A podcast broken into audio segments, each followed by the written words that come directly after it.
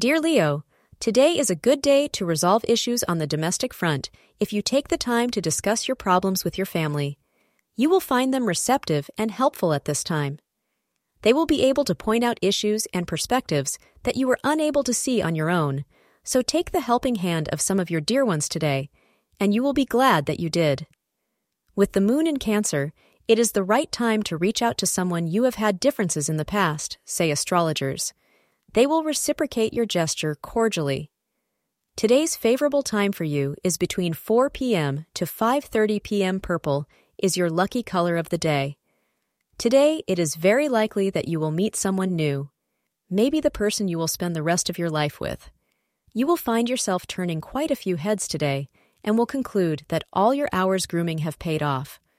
Don't get carried away with it all, though, as it's your inner beauty that matters most of all. Thank you for being part of today's horoscope forecast. Your feedback is important for us to improve and provide better insights. If you found our show helpful, please consider rate it your support helps us to continue creating valuable content. Thank you for being here and see you tomorrow.